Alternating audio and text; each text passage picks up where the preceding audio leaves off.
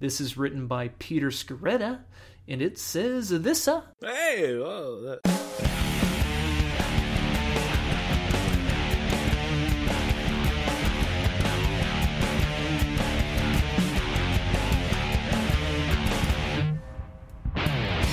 All right, all you movie junkies and cinephiles, it's time for the SLS cast with your hosts, Matt and Tim.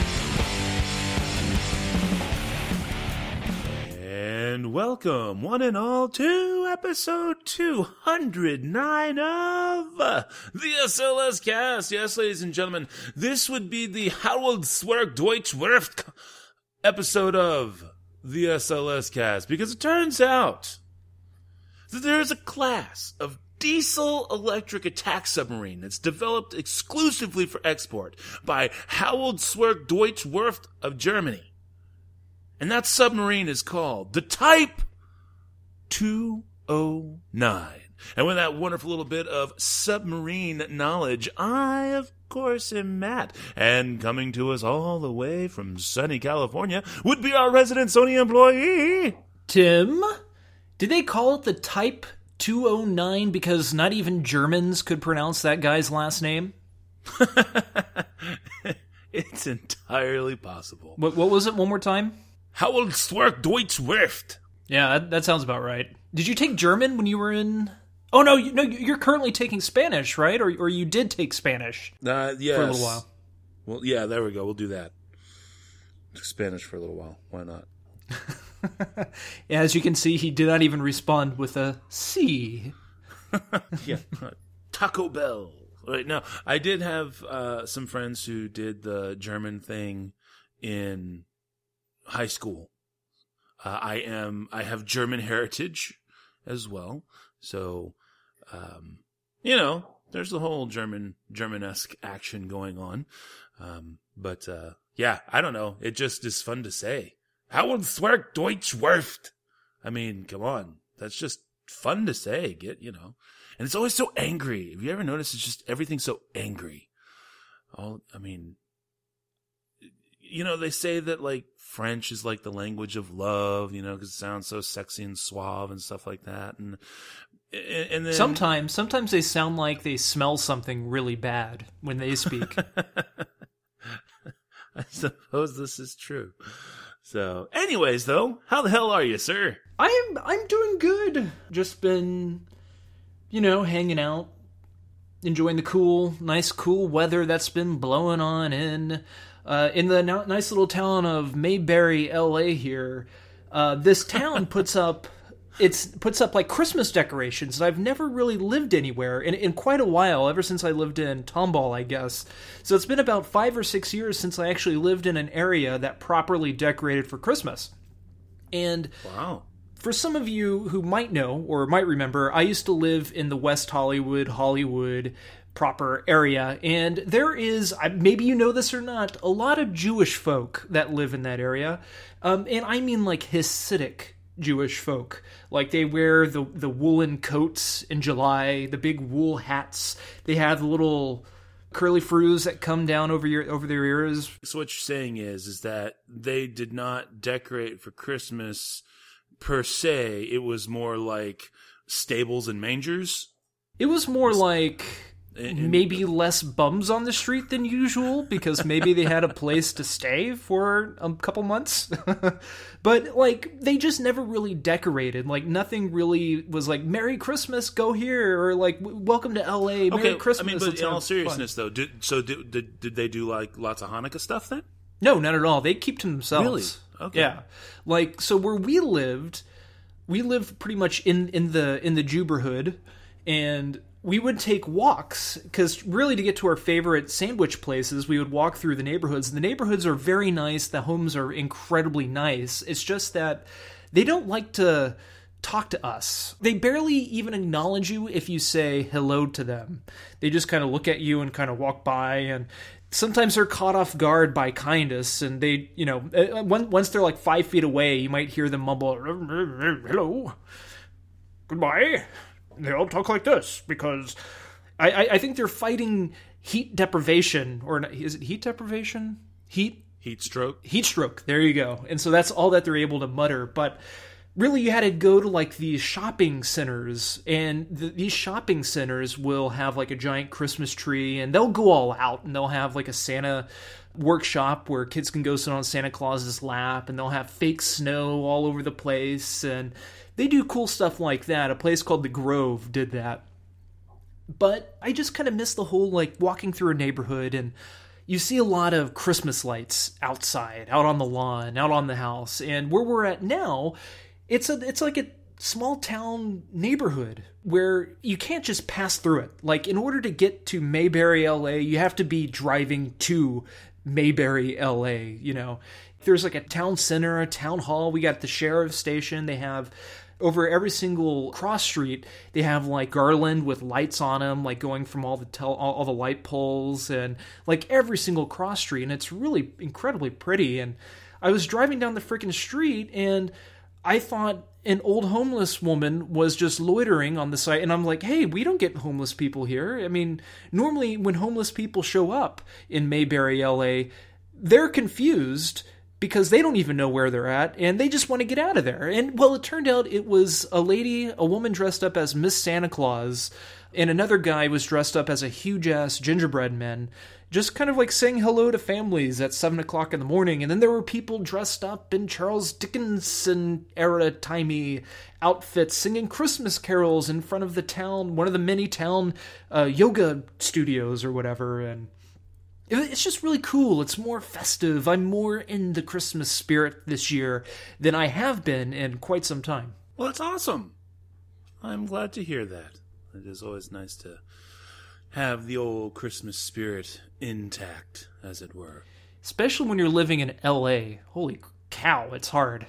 It was difficult. It, guys, it took me five years. It took me five years to find it. the last little bastion of Christmas spirit in LA. So nice. Yes. Are your kids eager for Christmas, or are they more eager for being out of school for Christmas?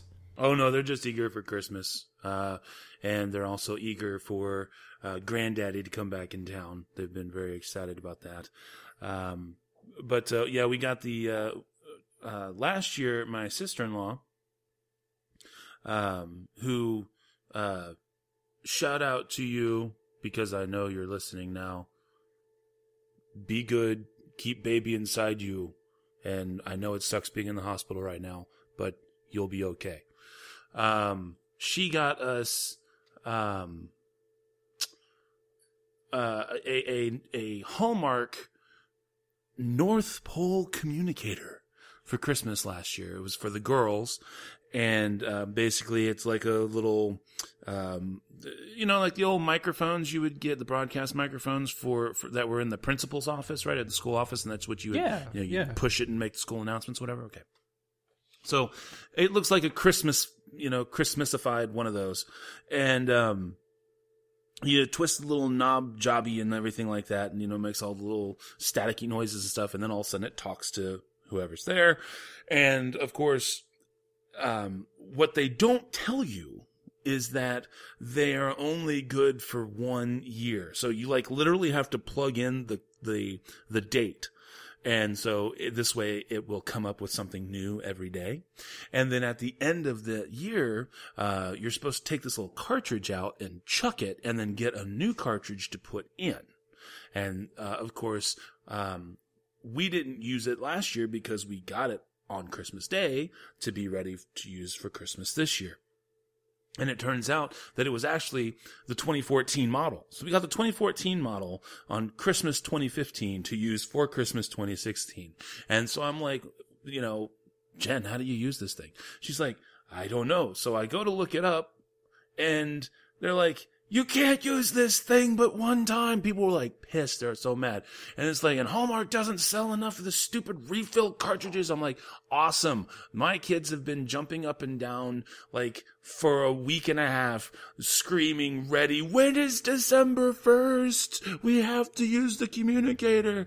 And i'm like congratulations. Then i told my sister-in-law i was like thank you for ruining christmas uh, and santa claus for all three of my children at the same time. At least we can do it all in one foul swoop. We don't have to let them down over three separate years. We can just say you know fuck you kids. Enjoy christmas with nothing but I get on the horn with uh, uh, Hallmark, and because I got, I, sure as shit, they do not sell enough of these replacement cartridges, and of course that's because they keep jacking up the price of the communicator. You can't So get them now- online or anything like that. Oh no, nothing. They're not available online nor in stores. It turns out they br- they they bust them out in fucking April, and they're usually sold out by like July. So this is all new information to me. And now they're charging thirty damn dollars for the communicator when the little cartridge thing is like seven dollars and sixty five cents. So I'm like, okay, you know, so I, I get a, get up, get a hold of customer service with Hallmark and they're like, um, you know, hey, how can we help you? And I'm like, well, I'm trying to get this communicator thing to work. I don't even know if it's going to work. and, was, and they're like, you have, and it's only good for one year. I'm like, cool, but this thing is like literally never been used before. So, um, is it just not going to work because we put the wrong date in? Like, can I just, you know, the kids aren't going to know the difference. Can I just put 2014 in instead of do that? We don't know. Here's the instructions. The instructions aren't helping me because the instructions aren't answering my question. You have to, you know, what do I need to do? And they're like, well, we'll tell you what. We'll give you a coupon that'll make the uh, communicator nine ninety nine instead of twenty nine ninety nine because that's the price of the communicator cartridge. I'm like, first of all, the communicator cartridge is not even eight dollars. So no, you're not discounting it enough. Secondly, you're you, when when am I going to get this thing? And they're like, it's like three to seven business days. Awesome. So I'm not even going to get this thing until like halfway through December. That's great. I was like, can I at least use the coupon in the store? Nope. You have to use it online. You're totally not helping me. Thank you so very much, Hallmark. I was like, can I at least reset the, the, the, the calendar? We have no idea. Have we answered your questions today? No. Are you satisfied? No, I'm not satisfied. Give me a fucking hint. So, at the end of the day, um, I ended up just, uh, crossing, crossing my fingers, hoping for it. And it turns out, yes, yes, you can use it the one time. So I guess we're screwed for next year unless we can, you know, get a little cartridge replacement. But my God.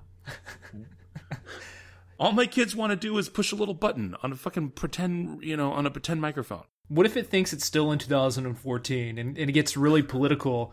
Ooh, I think those liberals are going to have a good chance in a couple years, eh, kids?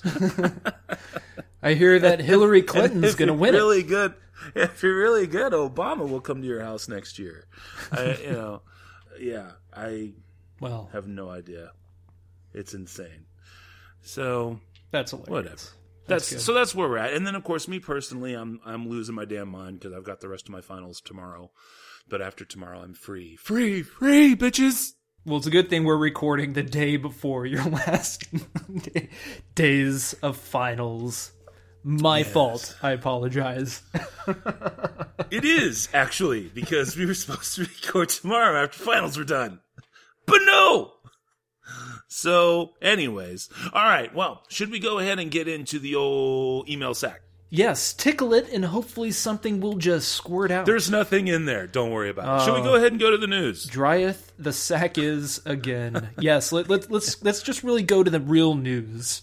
Yeah, right. And on the offhand chance that anybody ever wants to send us an email again, the show at slscast.com.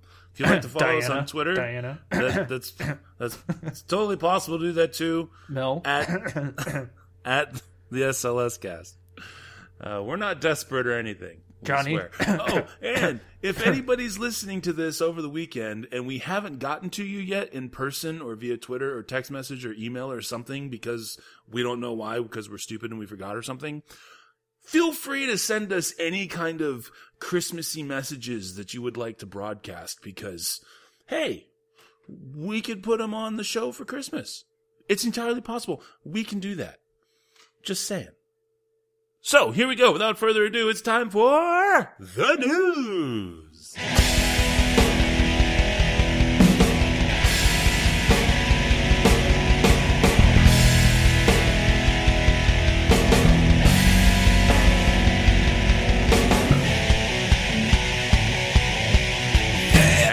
First up from me, I have two news pieces this week uh, from Engadget.com by way of Nathan Ingraham.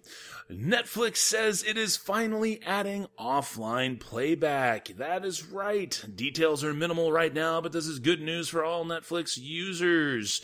Um, this is actually from a few days ago. So uh, I can actually fill in some gaps if there are any left to say. Netflix has long said that it had no intention of ever offering an offline playback mode for when you're stuck on an airplane or anywhere else with no internet connection. But it seems like the company is changing course. An enigmatic tweet from the Netflix account says that, quote, your favorite stories are now available for download anytime, end quote. It's accompanied by a cute video with scenes from a bunch of Netflix original shows, but it seems as if the feature won't be limited to only the company's original content. Regardless of any catches, the message is clear. Netflix will finally let us save shows to watch when we don't have an internet connection. That's right. Netflix says uh, in a press release that the future will arrive in an app update for iOS and Android, which by the time of this uh, episode's releasing should have already long since cleared on your devices. The feature is pretty straightforward. When a movie or show is available to save offline, you'll see a little download button. Netflix notes that many of its big shows, including Orange is the New Black, Narcos, and The Crown, are available to download. Notably, those are all Netflix original shows. Um, and it most definitely seems like the entire catalog will not be made available all at once, but this is still a pretty big deal considering Netflix consistently rejected this feature in the past. Um, so, Tim, what do you think, sir? Um, have you had a chance to play with this yet? Because I do know that it's dropped. I've got it on my Netflix devices and everything now. Um, or I should say my phone, my tablet, etc., etc., et al. Um, are you excited about this? I think this is badass. I wish they, um, have had this feature for some time. The only thing I, the only thing they need to do to make my viewing complete is be able to, without having to go in a backwards ass manner through basically your computer only to your account viewing. I'd like to be able to get rid of continue watching things that I don't want to watch anymore. Just on my main menu, just hit a little X button and get it out of the continue watching. God, if they do that, I'd be so happy. But offline playback, where do you stand, sir?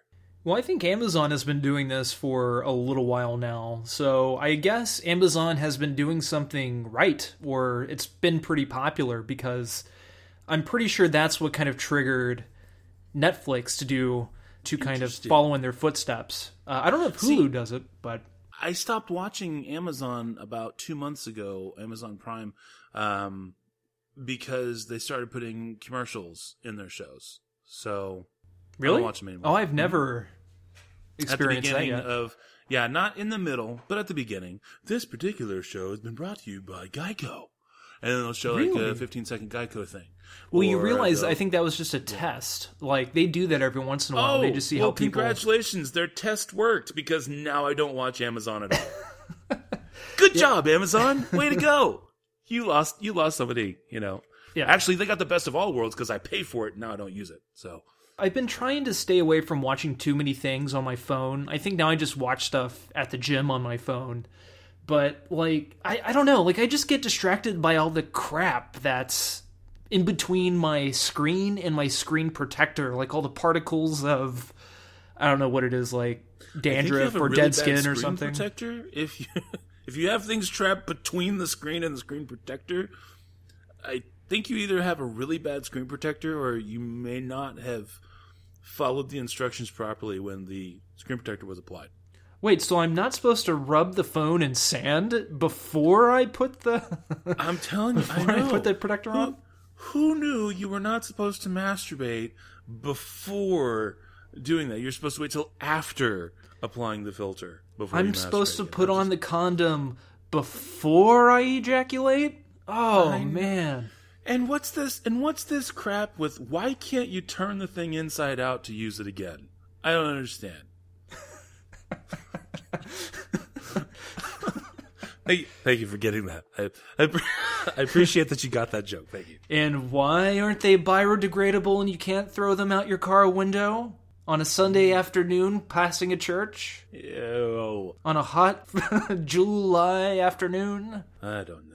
Anyways, okay, so go too clearly. Yeah, clearly this so. is something where. so clearly, this is something where Netflix has just finally decided to enter the 21st century. But at any rate, I think it's a welcome addition. Now, just get on that continue watching feed thing, and I'll be an ultra happy camper. What do you got for us, Sir Tim? Okay, I'm going to start off with a couple passings here. From CNET.com, yes, celebrity news from a technology website, but unfortunately, well, not unfortunately, but this is where I first read this, so. Return of the Living Dead actor Don Calfa passes away at 76. Again, CNET.com. This is written by Gael Fashingbauer Cooper via Tech Culture. They may not earn the big salaries or the magazine covers, but sometimes it's the character actors we remember most. We lost one of them on Thursday when Don Calfa, who played memorable roles in 1985's Return of the Living Dead and 1989's Weekend at Bernie's, passed away at 76, reports Deadline.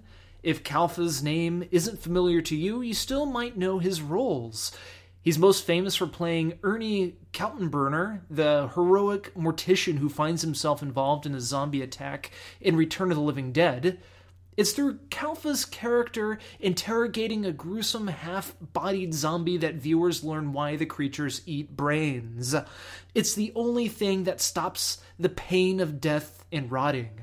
Quote, Fans love Don for his role of Ernie, in quote, filmmaker Gary Smart, who co wrote two books and produced a documentary on the famed film, said in an interview, quote, his comedy timing is spot on and he plays the role straight throughout.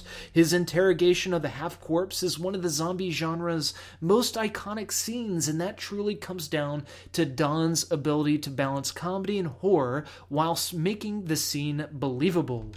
End quote. In Weekend at Bernie's, Calfa played Polly the Hitman. Quote, that role really shows Don's comedic timing and his physical comedy, end quote, Smart said. And for a while, it was hard to watch a TV classic and not catch a glimpse of his elastic face. Calfa holds the record for most appearances in a TV series as different characters for his many Barney Miller roles. Other film and television appearances included Foul Play, Chopper Chicks in Zombie Town, Columbo, Murder She Wrote, and Twin Peaks. End all quotes there. Chopper Chicks in Zombie Town. That that sounds like uh, a potential Matt and Tim movie review right there. The next passing via bbcnews.com or just bbc.com slash news. Ghostbusters librarian actress Alice Drummond dies, aged 88. This is written by uh, probably some British person. Her friend June Gable said the actress died from complications after a fall she sustained two months ago. Drummond's other film credits, other than The Librarian and Ghostbusters, include Doubt, which starred Amy Adams and Meryl Streep, and Awakenings with Rob De Niro and Robin Williams. She also played Ross and Monica's grandmother in an episode of Friends. Drummond was born Alice Elizabeth Ruther on May 21st, 1928. In 1950, she married Paul Drummond, with whom she moved to Manhattan. The couple divorced in 1976. She became known as a theater and television actress before landing her first feature film role in the 1970 comedy Where's Papa? Drummond went on to appear in films such as Synecdoche, New York, Ace Ventura Pet Detective alongside Jim Carrey. Her most recent film appearance was in the 2010 comedy Furry Vengeance, which starred Brendan Fraser and Brooke Shields. Oh, how we fondly remember 2010's Furry Vengeance. Uh, end all quotes there. Uh, both of these articles have a bit more to them. Again, check them out. R.I.P. Alice Drummond and Don Calfa. And I'm going to jump into one more piece of news since Matthew only has two. Are you a fan of Spawn, Matt? Either the comic or the film that came out in the late 90s, like 96 or 97? I was uh, originally a fan of the comic and. Uh, or even the animated. The animated? I was Yeah. going to say the animated show on HBO was also really good, but not the movie. No, the movie was terrible. I mean, I appreciated what they were trying to do, but it's it's just a terrible movie. I've only seen the PG 13 version. I understand there's a director's cut, which is more R rated friendly, I guess. And I remember watching it as a kid when it came out. And I thoroughly, I got a kick out of this movie. It was dark, it was fun. Maybe it was because I was a kid and I'm not used to watching, I wasn't used to watching like PG 13 uh, movies geared for, superhero movies geared for adults in such a dark and twisted way. And it just, in some weird reason, appealed to me. However, within the past couple years, I've come across various scenes from the movie, and it's an incredibly CGI heavy movie with the whole demon and Spawn going down into hell and the trans- Paul Leguizamo's clown transformations, all that stuff. Very early or late 90s CGI heavy stuff. And I tell you what, it did not age well. I, I don't know. I'm looking forward to maybe uh, reviewing this on the show whenever it turns 20 but this is via inverse.com. Spawn is going to be a straight up brutal R rated horror film. This is written by Jack Crosby, and it says this. Todd McFarlane has been dreaming about making a new Spawn movie for decades, but in Spawn's world there are no dreams, only nightmares. And McFarlane says he doesn't even want to try to appeal to the sunny world of superhero fans. Instead, he's aiming for the horror movie crowd, and Spawn will fit right in. The artist behind Image Comics' flagship demon infested antihero has a very clear vision for what the potentially upcoming Spawn film would look like, and it should be shockingly different from any superhero or comic book inspired films in the last 10 years. Saying, quote, What I can tell you is what I've told everybody else. It will be a definite R, end quote, McFarlane recently told comicbook.com. Quote, I'm not going for the same crowd that Marvel and DC is going for. I'm going for the same crowd that horror film releases are going for. People who want to take their boyfriend or girlfriend or go out with the girls and go to the movies and get spooked, end quote. We already knew that any prospective Spawn film would be intensely dark. After all, the character is completely unlike most traditional comic book heroes. McFarlane said the film is, quote, slowly moving forward, end quote, and that the main challenge is getting both the story and budget tight enough so he can maintain control. Because here's the kicker it's not happening if he can't direct it. Quote, I've been living with the idea for so long that I wanted to direct it, but I knew that if I gave it to Hollywood and they spent a lot of money on it, then just from a practical point of view, it wouldn't be fair for me then to say, I want to direct, end quote. Instead, McFarlane said that he wants to pitch a small budget movie in hopes that a studio bites. He said he wants to tell the studios, quote, give me $10 million to make a little horror movie and let's see if we can scare some people. We've done that tons of times. End all quotes there, and you can actually read the full quote from comicbook.com. That was via inverse.com. Spawn is going to be a straight up brutal R rated horror film. Of course, that is if they actually get the movie made. Do you want to see this type of Spawn movie, Matt? Hmm. Well, okay. If I mean, if See, it stays here's the true to the comic, obviously. if okay, I'm okay. Here's what I'm worried about: that because of what happened before, they will go completely overboard in the other direction and just make it um, com- a complete, you know, gore porn fest with. Uh, with nothing that salvages it in terms of it being really good and scary, um, with amazing thriller elements in addition to the subject matter that would also allow for the gore to be there. That's what made Spawn so good. Um, and that was also stuff they were able to explore in the animated series to a lesser degree. And I just worry that it's not going to go the way that we want. Um, I hope it does, though. I, I hope it does. I just, I fear that it won't. So that's all I have to say about that. We are going to see many more R-rated superhero and anti-superhero movies, especially with Deadpool being a massive hit, and I'm sure the upcoming Logan is going to be a big hit as well. So, oh, absolutely, absolutely. And then of course the the female character act, actress there, as opposed to male character, whatever. The character actress you mentioned, yeah, my favorite role of hers was in um, Funny Farm when she plays the antique store owner. She was absolutely hilarious. So I love that part. Anyway. All right. Well, this is my last piece of news here from HollywoodReporter.com by way of Rebecca Ford. Jason Momoa's Aquaman gets release date. You heard that right, folks. Aquaman will swim into theaters on October 5th, 2018. The Warner Brothers and DC superhero film stars Jason Momoa. James Wan is directing the film, which will also star Amber Heard as Mera, the love interest of Aquaman and eventual queen of Atlantis. The film, of course, will be released in 3D and IMAX. Uh, Momoa made his first appearance as the seafaring superhero in Batman v Superman Dawn of Justice. Um, and he'll also appear in Justice League, which is out next year. Um, I'm really kind of disappointed that it's going to be another two years before we get this movie. Um, I, I really and truly think that um, they should have waited a little bit longer to do Justice League and given Aquaman his movie first. Um, I think they're trying to hedge bets so that they can cancel the project if Justice League doesn't do well.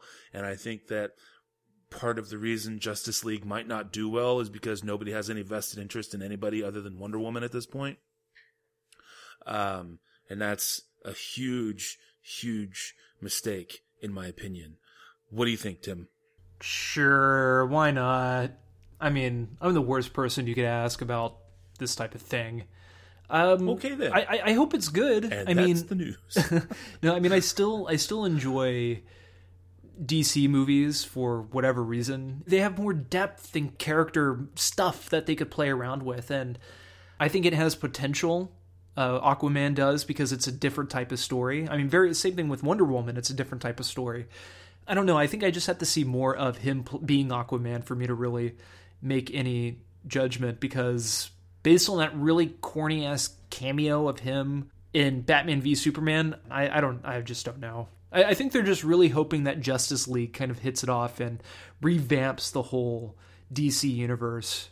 Right on. You may very well be right about that. All right, sir. That is my last piece of news. Bring us home on the news, man.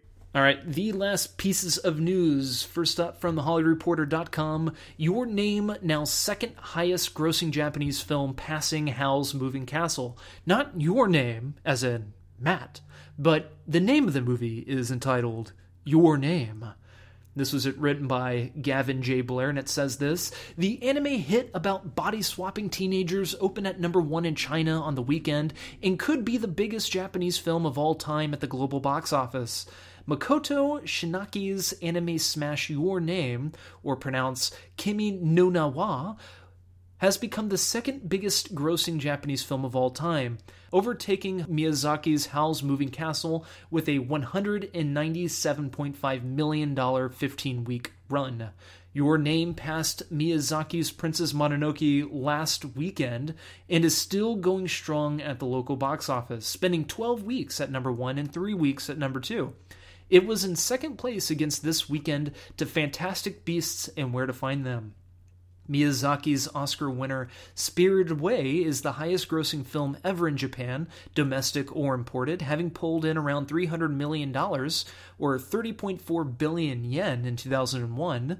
While Your Name may not reach that domestically, a strong overseas run could push it past Miyazaki's classic in total worldwide earnings.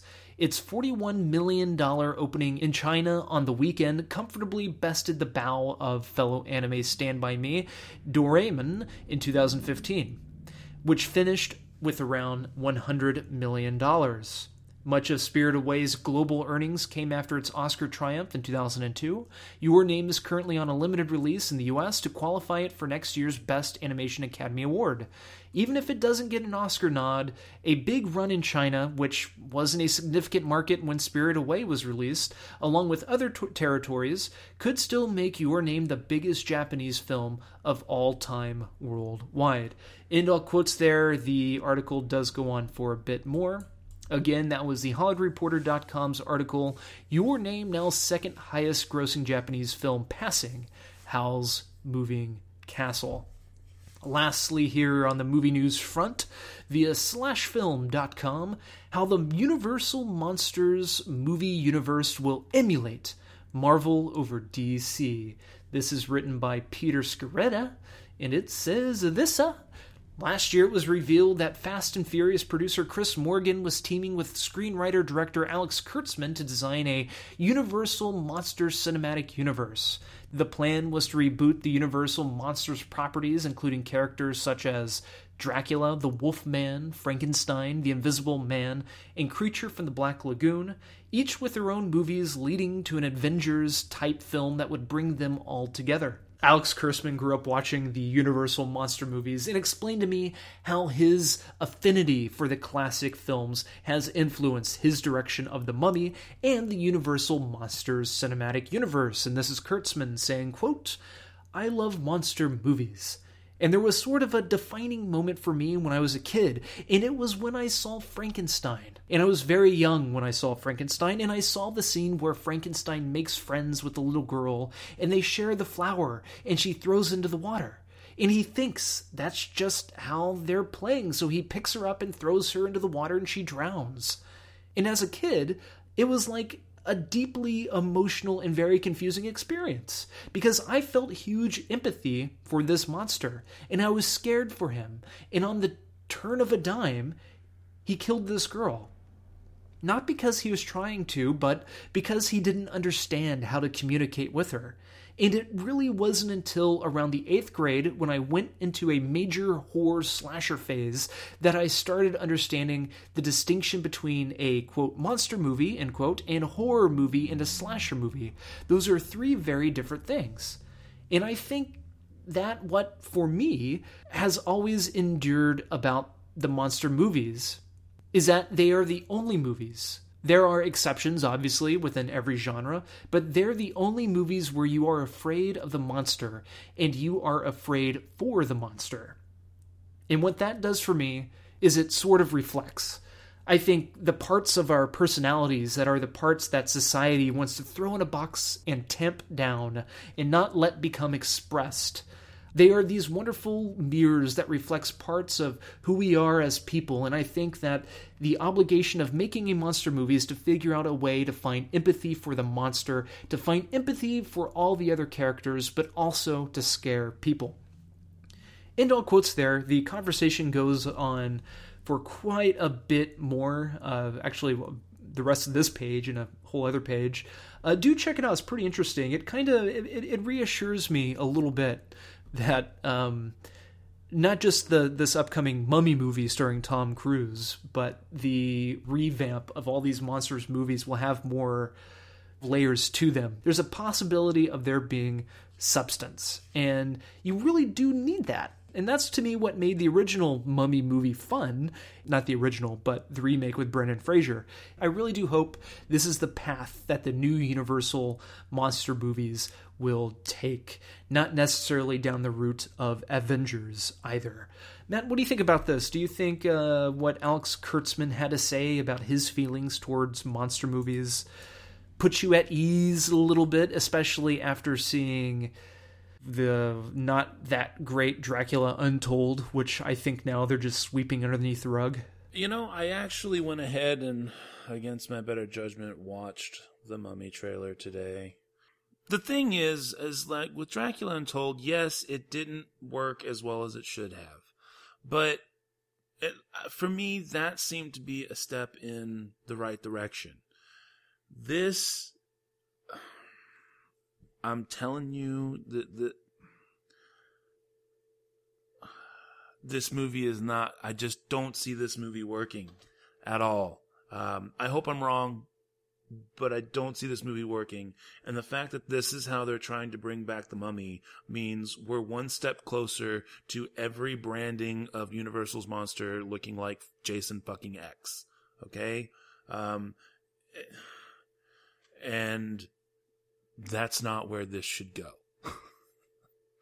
and you know what? Maybe they should just let it go entirely and then just figure out another way to make it fucking organic. I don't know. I've I've been seeing the trailer. Is she wearing? Does she wear a chrome hockey mask? The new mummy, No, a la but Jason it, X. It sure as shit. It sure as shit. Her uh, sarcophagus sure as shit looks like it though. oh, really? Yes.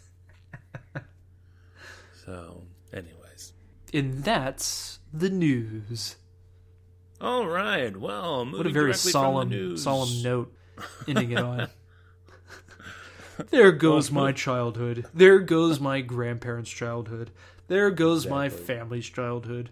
That's right. Tossing the proverbial baby with the bathwater. All right, here we go. So, moving directly from the news, we will go over to Three Squared. Or better yet, we shall go to Three Squared.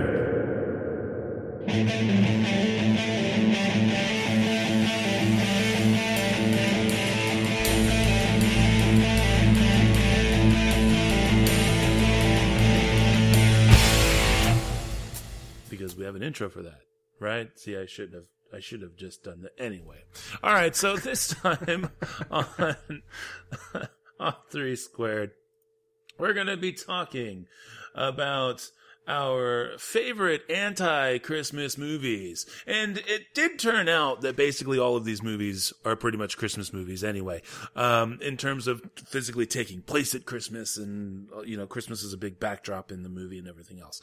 Uh, but all of our characters, or at least the title entities or what have you, if you will, um, really do, uh, have, um, anti Christmas vibes. These are characters who just, for whatever reason, do not fucking like Christmas.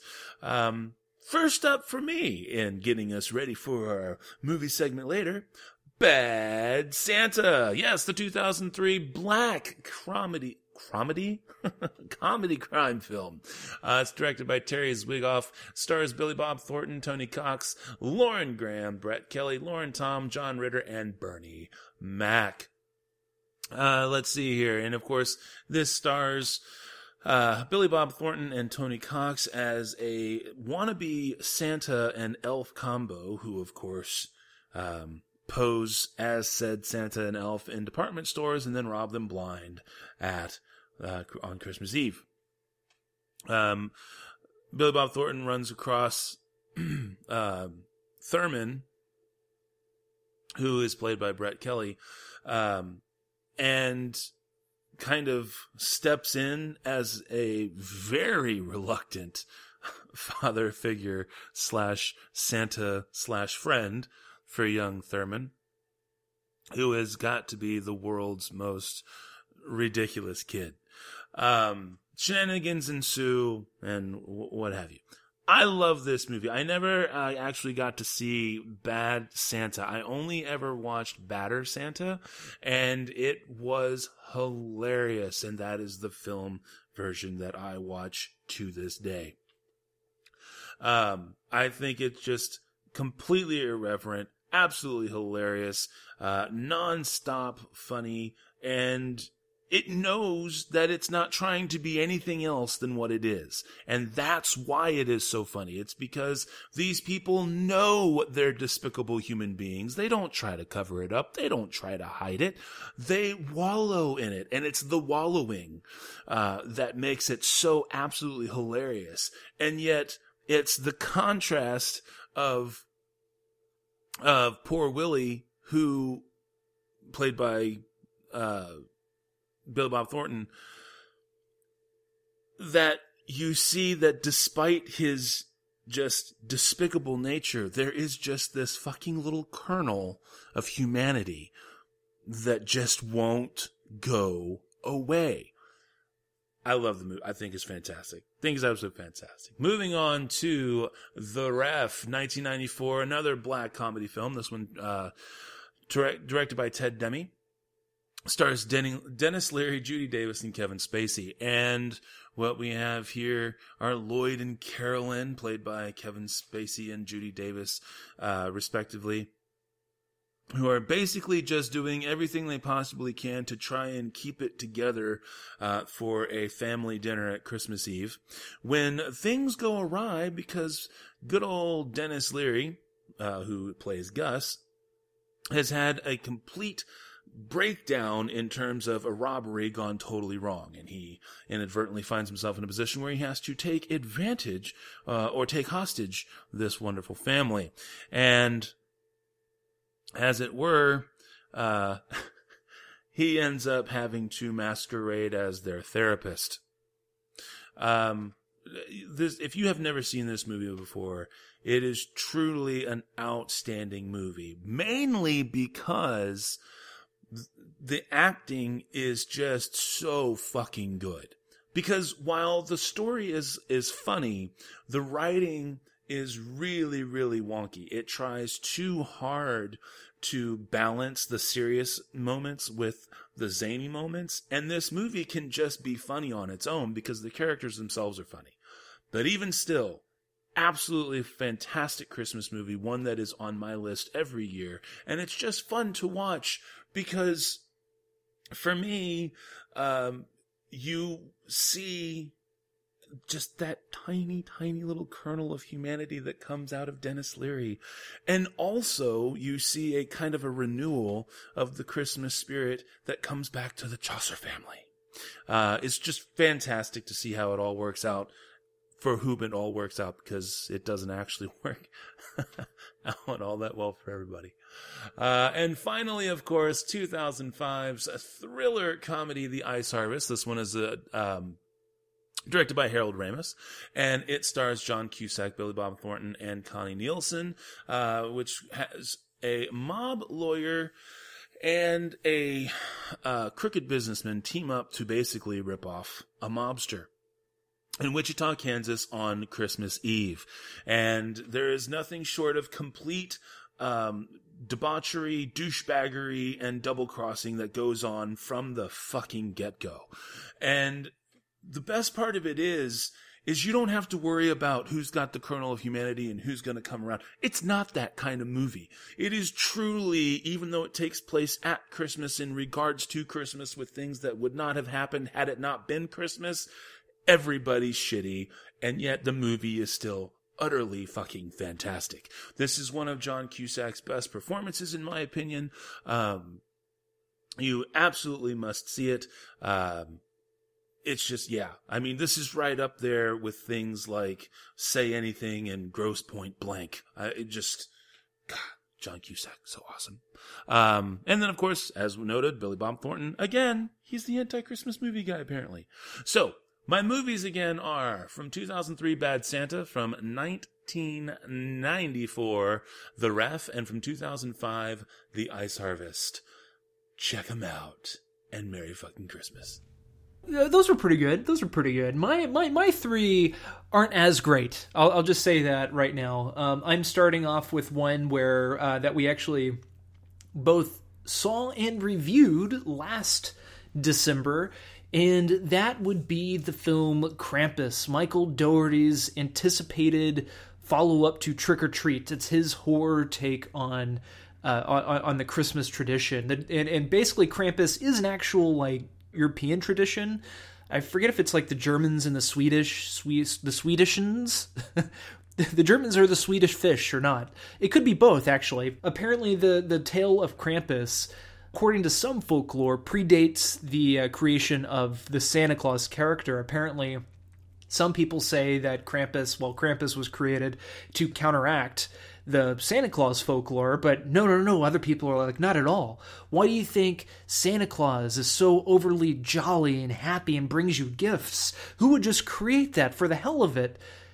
But to make up for the horror and, and terrified nightmares that children were having because they grew up learning about Krampus. And if they did one thing bad, then Krampus will be coming after them and, in all that jazz. Well, uh, Michael Dougherty's 2015 Krampus is about a young boy who, at some point, him and his family enjoyed Christmas. They all they had these wonderful, lovely family traditions where they would make cookies while watching Charlie Brown Christmas or wrap presents and do this and they would drink eggnog and have wonderful, beautiful Christmas dinners. And then life happens, work happens, school happens, puberty happens, and other than this one boy named Max, and in this film, he's played by Emjay Anthony. And little Max, he just, like, he gets just fed up that Christmas isn't what it used to be. You know, it's not like he still wants to believe in Santa Claus and he's tired of everybody telling him that Santa Claus does not exist. And a few events happen leading up to this dinner party, I guess, on Christmas Eve or right before Christmas Eve where he just completely loses it takes this letter to Santa Claus that he's been looking forward all day to put in the mailbox. He tears it up and just throws it outside and basically wishes that he wants to get rid of all of his crappy family members and he just wants to get rid of the Christmas holiday. At least that's what you kind of gather by him ripping up the note, throwing it out the window, and it magically gets swept up into the night sky because he is turning his back on Christmas and not have he doesn't have the faith in his family anymore. That summons the evil Krampus to basically terrorize not only him, but everybody on the fucking block. And boy, does he terrorize everybody on the block. Not just him, he has these evil elves and all these evil toys, like an evil Jack in the Box that comes to life. It's a very entertaining movie. I actually bought the Blu-ray, uh, watched it last night again, and I thoroughly enjoyed it. I think this will be one that I'll watch at least on Christmas Eve or around that time because it really does put you into the spirit. It's very much a Christmas movie. It feels like it you're watching something that is taking place at Christmas time. It has the warmth, but when Krampus shows up, everything goes cold. The anti-Christmas character could be Krampus or it could actually be the family Next up on my list for anti Christmas movies and anti Christmas characters from 1984, Joe Dante's Gremlins. I think we are all pretty much familiar with this movie. A young boy, not necessarily a young boy, I guess he's in high school at this time. He inherits from his dad this little animal, a gremlin, and he, you know, the gremlin, of course, gets named Gizmo, and he's cute, he's nice, and you know, the dad picked it up from some Asian vendor. Not, not necessarily picked it up. I'm, doesn't he like steal him, or does he actually buy him? Do you remember Matt, the dad? Wasn't it? uh Yeah, doesn't he like steal Gizmo from the vendor, or he's like he's an inventor yeah, I just can't. I can't no, remember no, exactly he, what happens. He, yeah, no, he doesn't. Um, no, I don't think he steals him because I want to say he bought he bought him. I think I think he uh, does a little bit of both. I think he I think it's kind of shady. But, but he doesn't like he, out... he, like makes a trade with something he yeah invented. he like makes a trade or something like that because it is kind of shady. But I don't think he outright steals Gizmo. I I don't remember him outright stealing Gizmo. Well, Gizmo is, you know, uh, Gizmo arrives. We Gizmo arrives, and as what we all know, you cannot feed Gizmo after midnight. Gizmo cannot touch water because if he does, he will spawn these evil gremlins. Uh, I apologize for for for interrupting your uh, your spiel on your thing, but I, I this is something that has always bothered me. So you can't feed him after midnight. When are you supposed to feed him? You know. Technically sometime is always after midnight. It's currently uh, you know 30 minutes before midnight but it's 23 and a half hours after the previous midnight. Yeah it's like what if you're in california and then you cross into yeah, mountain what happens time? if you go into a time zone? Yeah what the shit? So i never could understand that one. It's like does gizmo just perpetually never eat because that's not even what gets him in the movie. It's the water that falls on him from the art table. You're, it's an 80s movie, Matt. You- You're overthinking it. You're I overthinking am. it. All right. I'm sorry. And I hear I'm taking away from your three squared. I apologize. Oh no, it's fine. It's literally not going to get any better than what you just said. So, uh, yeah. So I mean, it's it's a classic movie. Again, water gets on him. He sp- spawns all these evil gremlins that eventually, you know, end up taking over the town. So I guess if you're going to say, well, what's the anti-Christmas character in this movie? why not the Gremlins? I know Matt probably thought this one was kind of a uh, you know whatever pick. It kind of was, but it's I, I kind of think of this movie as like very much like Krampus, where I still watch it around Christmas time. It definitely feels like Christmas because you know everything's decorated all Christmassy. You hear Christmas music, but there is like this presence that just infests the Christmas spirit. You know, takes it over a little bit and kind of turns it inside out. So that is why my number two pick is 1984's Gremlins, directed by Joe Dante and written by Chris Columbus. And then my number one pick, it's only my number one pick because it came out first. It's one of my favorite John Landis comedies. It's his follow up to An American Werewolf in London. That is the Dan Aykroyd and Eddie Murphy 1983 film Trading Places. Yes, and you also get a, uh young, hot, and sexy Jamie Lee Curtis in this one as well. This is the hilarious film where a rich, snobbish, young, white millionaire guy ends up in some really due to the bet of one dollar between two old men his wealth gets ripped away from him and given to this down on his luck homeless man played by eddie murphy basically Dan Aykroyd ends up becoming a homeless man himself, a, a homeless, drunken, raw fish eating Santa Claus who's trying to. who's wanting to murder Eddie Murphy's character pretty much. It's a hilarious movie. I'm not doing justice to it whatsoever. I like this movie a lot because it, it's kind of it's not really an anti-Christmas movie and I, I think like these two characters at some point are anti-Christmas characters for example, Dan Aykroyd, when he's the rich, snobby asshole at the beginning, of course he loves Christmas because he can buy all this shit. He can eat all this very festive shit. And Eddie Murphy does not like Christmas. The only thing he likes about it is because maybe he'll get extra money from people that feel sorry for him.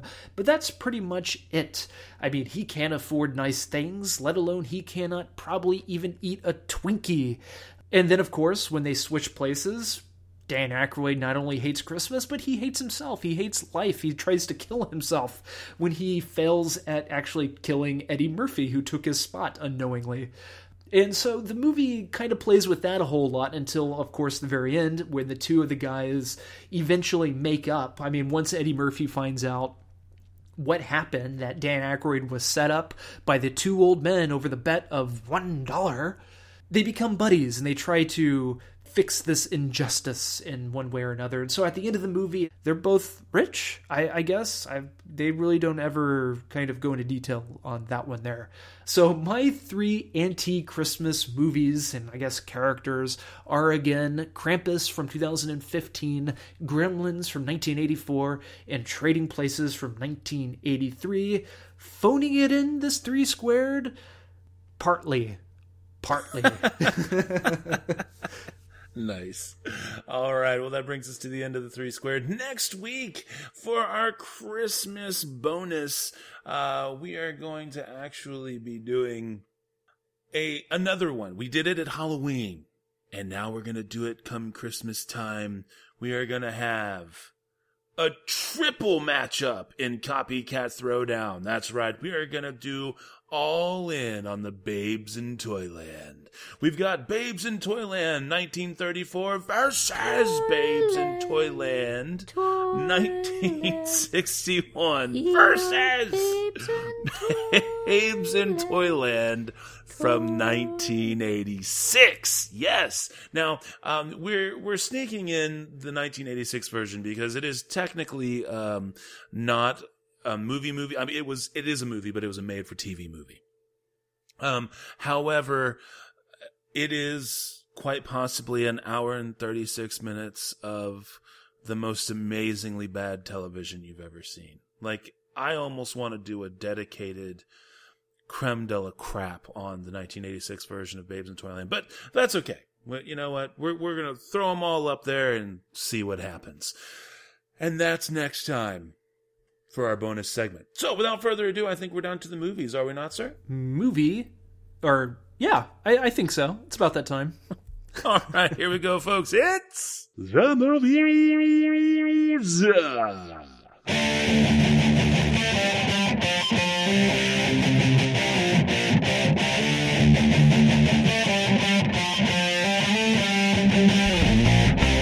This week's movies are Moana and Bad Santa 2. Where would you like to start, sir? Well, I I'm not gonna have much to say about Bad Santa 2. Um, I guess maybe start off with Start that one. there? Yeah. okay. All right. Bad Santa 2, 2016. Uh, another black comedy, a cromedy. Apparently that's what I'm saying now. Cromedy. Uh, black comedy crime film. This one directed by Mark Wal- Walters. I'm sorry, Mark Waters. I really can't talk anymore, apparently. Uh, stars Billy Bob Thornton, uh, Kathy Bates, Tony Cox, Christina Hendricks, and Brett Kelly. Yes, we have uh, started back at the beginning. Um, so we're 13 years into the future here. And, uh, well, I guess maybe not quite 13 years, but, uh, in terms of the movie being released, but in terms of actual time spent in the film, it's a little difficult to determine exactly how much time has passed, but for sure more than a decade. Um, and basically, Willie is pretty much right back where he started. He's kind of everything, everything that could have come good out of the end of the first movie. Um, he's kind of shitted away with, with the exception of Thurman. and, um, he finds himself having to re-team up with, uh, his wonderful friend, uh, well, not really his friend, Marcus, again, played by Tony Cox. He is, uh, then having to go on off to Chicago, where they have a whole new scam set up, this time dedicated, or, or not dedicated, but I guess, um, chaired, if you will, by dear old mom, played by Kathy Bates. Um, you know, has Willie actually learned anything from any of his previous exploits? Only time will tell. Shenanigans ensue. It's a lot of fun. Now, for me, this movie, um, this movie gets a whole hell of a lot of shit right. And I realize I am firmly entrenched in the minority on this. This film has like a 23% on Rotten Tomatoes or something. Um, it is, uh, it, it, had a $26 million budget and, uh, thus far has not even recouped it yet. And it's been out, I want to say like three or four weeks at this point.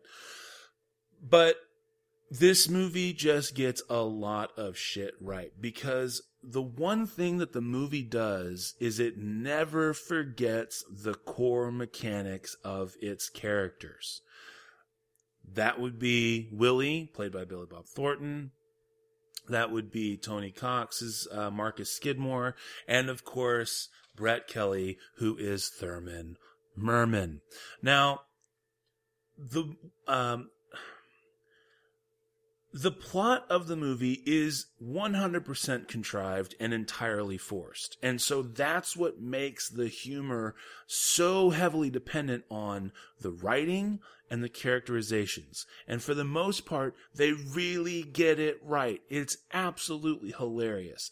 However, when they get it wrong is when they don't let the characters do what comes naturally and instead force them into situations that either purposely try to relive certain points of the movie, of the previous movie, or force the story in this movie to do something that's n- not what is in uh, the, I don't want to say best interests, but in the wheelhouse of the franchise to this point.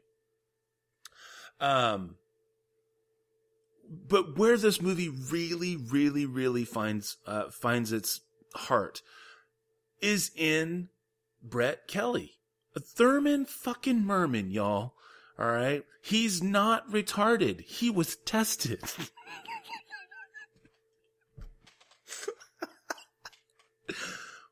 this guy, you, and it really made me rethink Bad Santa. The whole, the whole thing hinges on Thurman. It, this, this guy is just so inanely and asininely ingrained into this behavior and how he thinks, especially in terms of Willie, that you just can't help it, no matter how much of a despicable human being you are, to find your own inner speck of humanity. And it's just so much fun to watch that happen. And it's, it's the brilliance behind the movie. And on top of that, you just get to see these people making fun of one another. Oh my God, it's absolutely hilarious. Ah, I love this movie. I cannot legitimately give it a 4.0 or higher because there are some serious flaws with it. But I promise you, if you go see this movie, you will laugh your ass off. It's that fucking funny. 3.75 out of 5. Apparently, Tim's going to be short and sweet on this one. Go for it. I did not see it. Seriously?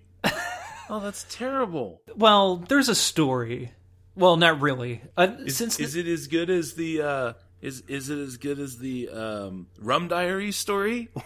oh no, that was someone- that sucked. Somebody let us gets carted out by the cops. No, so the movie hasn't been doing all that well. So at the theater that I normally go to, where I went to see Moana, and I really wanted to see Moana on a nice screen with good sound, and where I knew 3D was decent. You know, like like the 3D experience would have been good. So I wanted to go that theater, and so I normally go early on Sunday morning. Well, at that particular theater, Bad Santa 2 didn't start until 3 o'clock, and there was no way in hell I was going to wait five hours around the Del Amo Fashion Center Mall until Bad Santa 2 started, and so I had other stuff I had to do. But I did watch Bad Santa 1 for the first time, and I enjoyed it.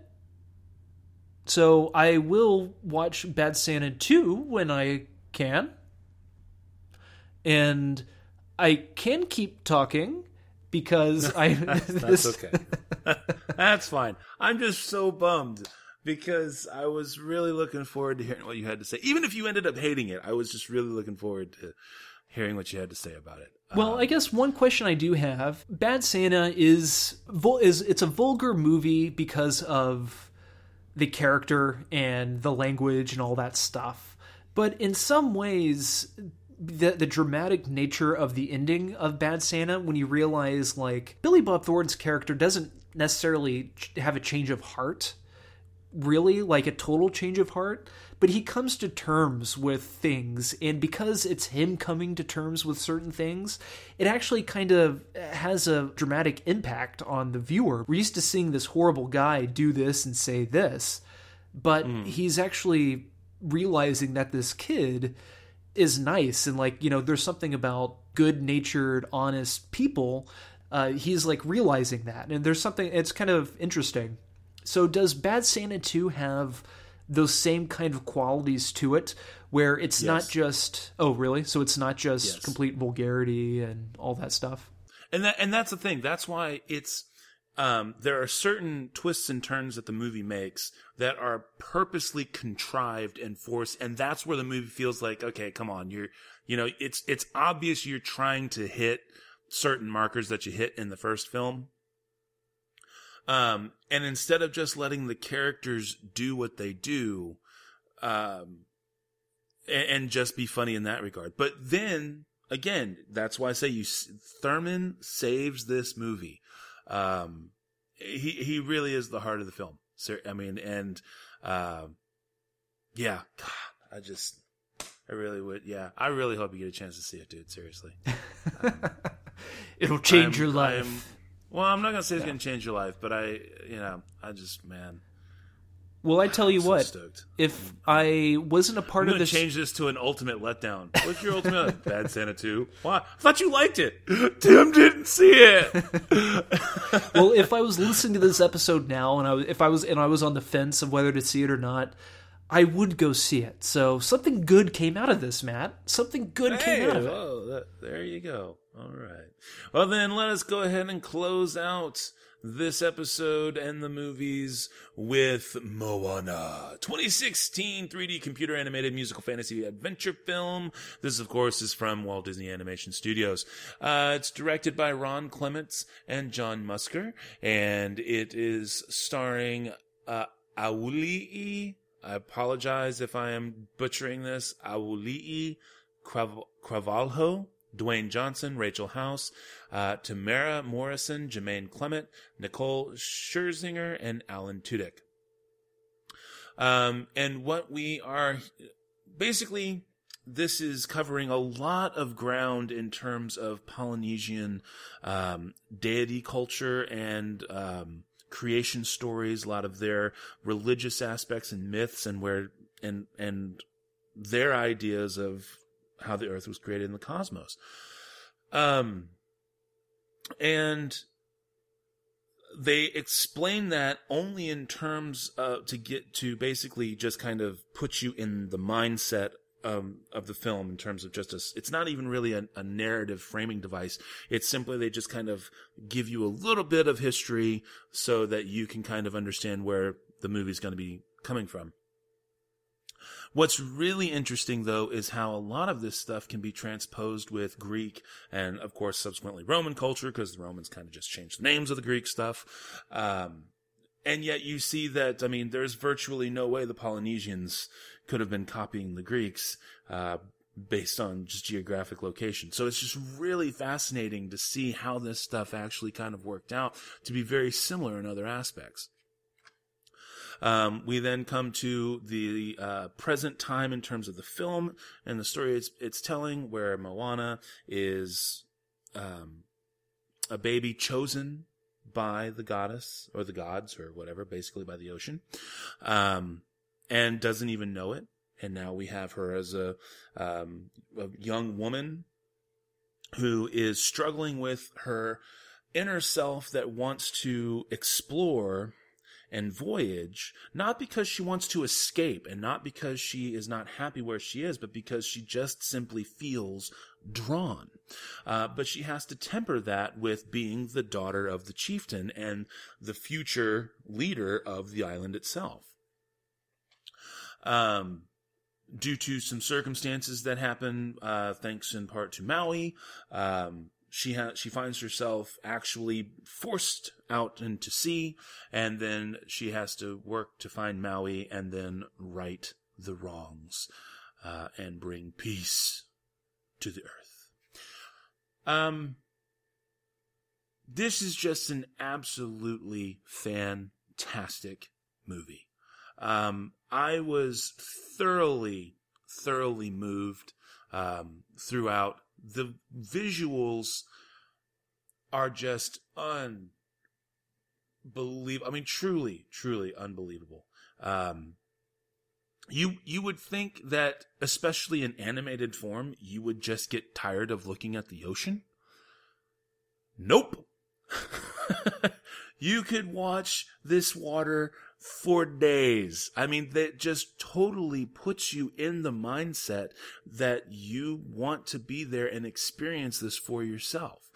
Um, I really, really loved the music, and because the music was done in such a style that it was a very, very good blend of actual Polynesian language and cultural style, also blended with um, contemporary, I don't want to say pop sensibilities, but uh, definitely contemporary musical sensibilities that you're not sitting there kind of wondering what they're singing about or why they're singing it this particular way because they do actually use the full language um, in, in, in much of their music. But on top of that, you also get just the right amount of balance with Dwayne Johnson uh, as he as he plays Maui, in that completely over the top, unbelievable, you know, just like, come on, seriously, uh, demigod aspect. But at the same time, Moana is there to, com- is there to temper that. And they consequently, they work really, really well together. Um, they also, at certain points you find, are able to work on their own because the film, as the film finds its footing, it gives you a sense of who they are and why they behave the way they behave. Um, there is a lot of heart put into this movie, and the only nitpick that I have that I have, and it and I it's and I recognize that what it is, and that's why I call it a nitpick, is the rooster or the chicken. Um, Alan Tudyk uh, plays Hey Moana's pet rooster, um, and let me put you this way: Ron Clements, one of the directors, said, "quote." This is the dumbest character in the history of Disney animation, end quote. All right. So it's pure comic relief. And it's necessary, especially in certain breaks in the film where major events have happened and certain things that are done uh, to really tug at the heartstrings. And yet also it's there just to kind of be a, a, a, just kind of a buffer, just to say, okay, we're not trying to get too heavy. We're not trying to get too heavy.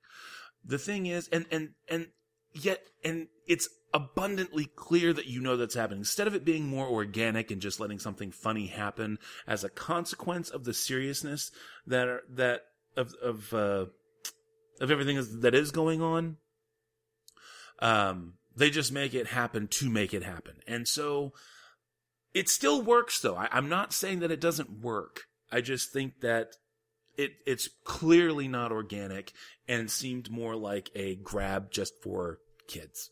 Um, it is a family movie, but I really think that this was a step in the right direction in terms of really showcasing story and song um, in in a really pure musical format that um, was just for everyone.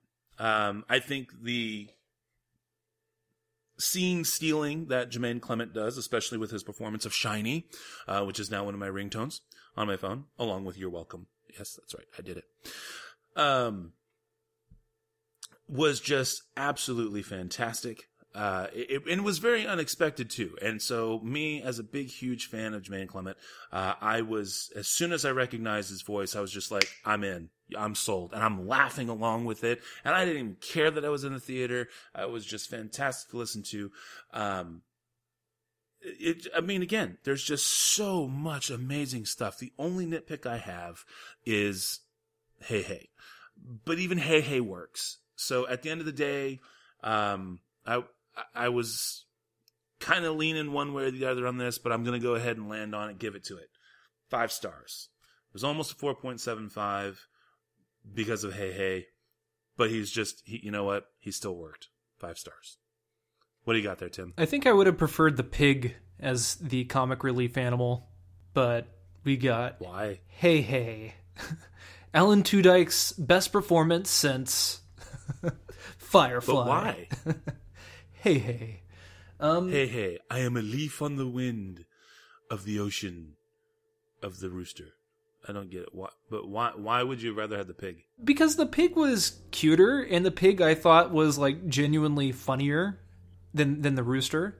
Because I just think it was just kind of like, oh, you're the comedy relief. At least the pig had a little bit more of that. I mean, the the movie is already different if you're comparing it to uh, the other princess movies but it's very much more of this the same kind of formula that we've seen in other Disney movies, especially the other non-princess Disney movies. This to me kind of felt a little bit like Hercules without all the pop culture references. Same. I really did feel like, especially with uh, Maui's tattoos, I do agree with that. But I do think that the music in Hercules was like it. I don't know. Hercules worked because they made themselves a path and they took that path all the way to the end. With this movie, like they made tweeting references in a way, like they made modern culture references but yet the movie really to me absolutely didn't need it and i think i would have enjoyed the movie so much more if they kept the movie more so in its time. I mean you could still have the tattoo that comes alive and stuff if it actually took place and stayed within its time realm i suppose without making modern day references. It still would have worked and it still would have been funny. But I, I think when you start I, I, I don't know and like i like jermaine clement and I like the idea, but I just felt like it belonged in a different movie because you had all these more Polynesian Hawaiian songs that worked kind of like Pocahontas in, in a way where you listen to all the music from Pocahontas and it actually sounds like music that maybe they would have sung back in the day. And they never really had one that was in your face, catchy. I don't want to say poppy, but like modern day Broadway sounding. And I know Lin Manuel, uh, I'm blanking on the rest of his name. I know he's super hot right now. He's from the Broadway world and he is super popular with Hamilton and he is an excellent lyricist and a musician. But I just think this movie, the music for the most part, especially the Shiny song, was branded to become a big Broadway musical number. It, it just didn't fit within the confines of the broader realm of the film itself. And you had like the opening songs, which were beautiful, which were nice, which to me didn't feel like an outright musical. And really, the movie just doesn't feel like an outright musical to me, just with some songs thrown in. And I think it would have worked better like that. I don't know if I'm making any sense, honestly. I, I know I'm jumping around quite a bit. It's trying to be two different things. It's trying to appeal to two different audiences. You have the princess audience, audiences that want to go there for the, the musical numbers, the catchy tunes, but then you have the people that want to go and see something different from Disney. And I think they should have stayed on that different path it was too tropey. I mean, it wasn't as tropey as it could have been. I really liked the story. I really liked the Moana character. I think the young woman who played her, who did the voice for her, did an outstanding job. She was a well rounded, three dimensional character, and she was a woman. She didn't need all that help. I like the idea that she went off and she's the one that helped Maui become Maui at the end, or actually him actually finding himself at the end of the film. A mild spoiler, I guess, but I'm assuming that everybody and their mother has seen this movie like five times already, given how much money it's made so far. I think it's it's it's now surpassed Frozen at the box office, which is pretty amazing. And that's pretty much all I've got to say. I just wished it stayed within its period and didn't try to break away into something more poppy, something more Broadway musically. You know, that's kind of my main criticism. And it's not, I, I know that like Aladdin and The Lion King kind of do this type of thing. They make these current day references. But like with Aladdin, it was the genie who did it. And in some weird way, it worked because it was the genie making these references. In The Lion King, they were making these references, but it wasn't like throughout the movie. And there were other aspects of the film that I thought made up for that breaking of the time period mold. But uh, then again, I was a young child when I first saw those movies, so maybe it's the case now with Moana. But Moana is still a beautiful movie to look at. For the most part, the first few songs are wonderful, they're well produced, and I thought the voice acting was well done, and for the most part, well cast. I just had character issues with Maui and overall story and crafting issues, I suppose. So I'm landing on 3.75 out of 5 only because I don't want to give it a 4 and I don't necessarily want to move closer to 3. Uh, but it's still a good movie and I think it's by far better than Frozen. It's not as stupid as Frozen and it's not trying to prove it's not trying to be anything that it's not like Zootopia was. And we both thought Zootopia was a good movie. Right on, right on. Okay, well, that brings us to the end of the movies. Next week's movies are going to be Nocturnal Animals and Loving, both of which are in the theaters. Um, and they ought to be very good. So, Without further ado, I think that brings us to the spiel, does it not, sir? Spiel on. All right, well, the music you've been listening to, as always, has been brought to us by our music partners, Cries of Solace. You can find them at ReverbNation.com and Facebook.com, both slash Cries of Solace. As for us, we are, of course, the SLS Cast, so you can find us at SLScast.com. You can send us an email to the show at SLScast.com. You can also follow us on Twitter at the SLS Cast. You can follow me, this is Matt, on Twitter at NitTwit12345. You can climb aboard that information superhighway and track down Tim on Twitter if that's your heart's desire. Don't forget, you can always subscribe to us on iTunes, favorite us on Stitcher Radio, and of course, get a hold of us on the old SoundCloud. So until next week, this is Matt saying that thanks to Billy Bob Thornton, I get to say this. I quit flying years ago. I don't want to die with tourists. Take care, cinephiles, and we'll talk at you again next week.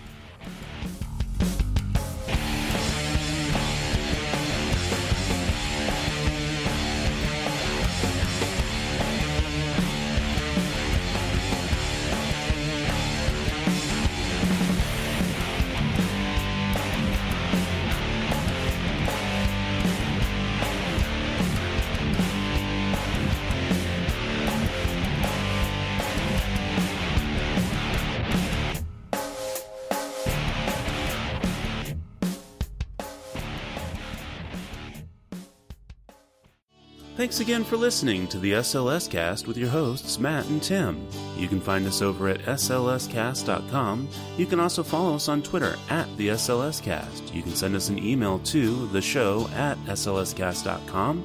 And of course, you can always subscribe to us on iTunes and or favorite us on Stitcher Radio.